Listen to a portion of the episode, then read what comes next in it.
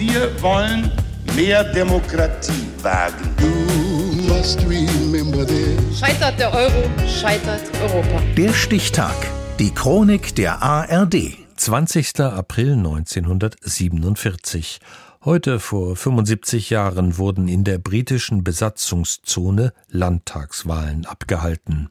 Birgit Sagemann. Zur britischen Besatzungszone gehören neben Hamburg drei Länder, die erst kurz zuvor von der britischen Militärregierung gegründet worden sind. Nordrhein-Westfalen, Niedersachsen und Schleswig-Holstein. Und die ersten Wahlen hat es in diesen Ländern im Herbst 1946 auch schon gegeben. Kommunalwahlen. So sah der Wahltag in Westfalen aus, dem Land der Kohlengruben und Hochöfen.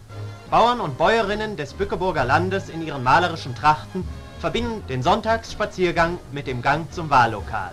An der Waterkante machen die Schiffe fest und die Besatzungen gehen wählen. Sieben Monate später nun also die Landtagswahlen. Die Wahlvorbereitungen sind schwierig. Papier und Strom sind knapp. Die Verteilung von Glühlampen für die Wahllokale muss geregelt werden. Zur Wahl antreten dürfen nur von der Militärregierung zugelassene Parteien. Wiedergegründete wie SPD, KPD und Zentrum, neu gegründete wie CDU und FDP. Und rund 13 Millionen Frauen und Männer in den drei Ländern sind wahlberechtigt. Auch hier gilt für die Wähler die Mahnung, deine Zukunft hängt von deiner Stimme ab. Aber das Interesse an demokratischer Mitbestimmung ist eher mäßig. In Niedersachsen bleibt jeder dritte Wahlberechtigte zu Hause. Auch in Schleswig-Holstein und Nordrhein-Westfalen ist die Wahlbeteiligung kaum höher. Vielleicht, weil viele Menschen nach dem gerade überstandenen bitterkalten Hungerwinter ganz andere Sorgen haben.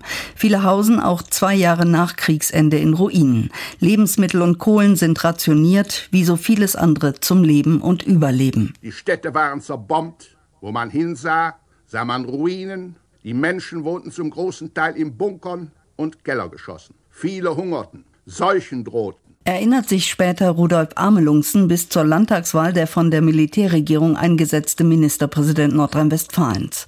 An Rhein und Ruhr ist die Versorgungslage im Frühjahr 1947 katastrophal. In fast allen größeren Städten gibt es deswegen seit März Streiks. Zweieinhalb Wochen vor der Landtagswahl legen allein im Ruhrgebiet 300.000 Bergleute die Arbeit nieder und fordern höhere Lebensmittelrationen. Millionen Flüchtlinge verschärfen die Lage zusätzlich. Wie Blätter im Wind treiben sie durch das Land oder rücken in gedrängten Kolonnen über Straßen und Schienenwege auf der Suche nach einer neuen Heimat. Täglich treffen Züge mit Flüchtlingen in allen Zonen Deutschlands ein. Menschen jeden Alters, jeder Gesellschaftsschicht, jeden Berufs. Im Vergleich zur eigenen Bevölkerungszahl hat zunächst Schleswig-Holstein die meisten Flüchtlinge aufgenommen. Jeder dritte Einwohner kommt aus den ehemaligen deutschen Ostgebieten.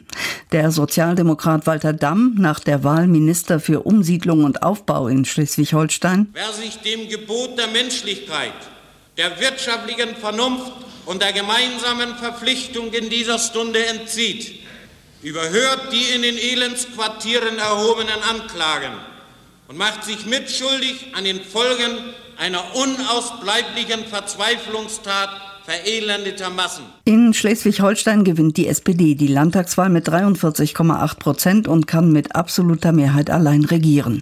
Ministerpräsident wird Hermann Lüdemann. Auch in Niedersachsen siegen die Sozialdemokraten mit deutlichem Vorsprung und stellen mit Hinrich Wilhelm Kopf den Ministerpräsidenten. Er wird Chef einer Allparteienregierung aus SPD, CDU, FDP, KPD und Zentrum. In Nordrhein-Westfalen siegt die CDU und regiert mit SPD, Zentrum und KPD. Ministerpräsident Bundespräsident wird Karl Arnold. Prominente Kabinettsmitglieder sind zwei spätere Bundespräsidenten, nämlich Gustav Heinemann und Heinrich Lübke. Die ersten Landtagswahlen in der britischen Besatzungszone fanden heute vor 75 Jahren statt. Der Stichtag. Die Chronik von ARD und Deutschlandfunk Kultur. Produziert von Radio Bremen.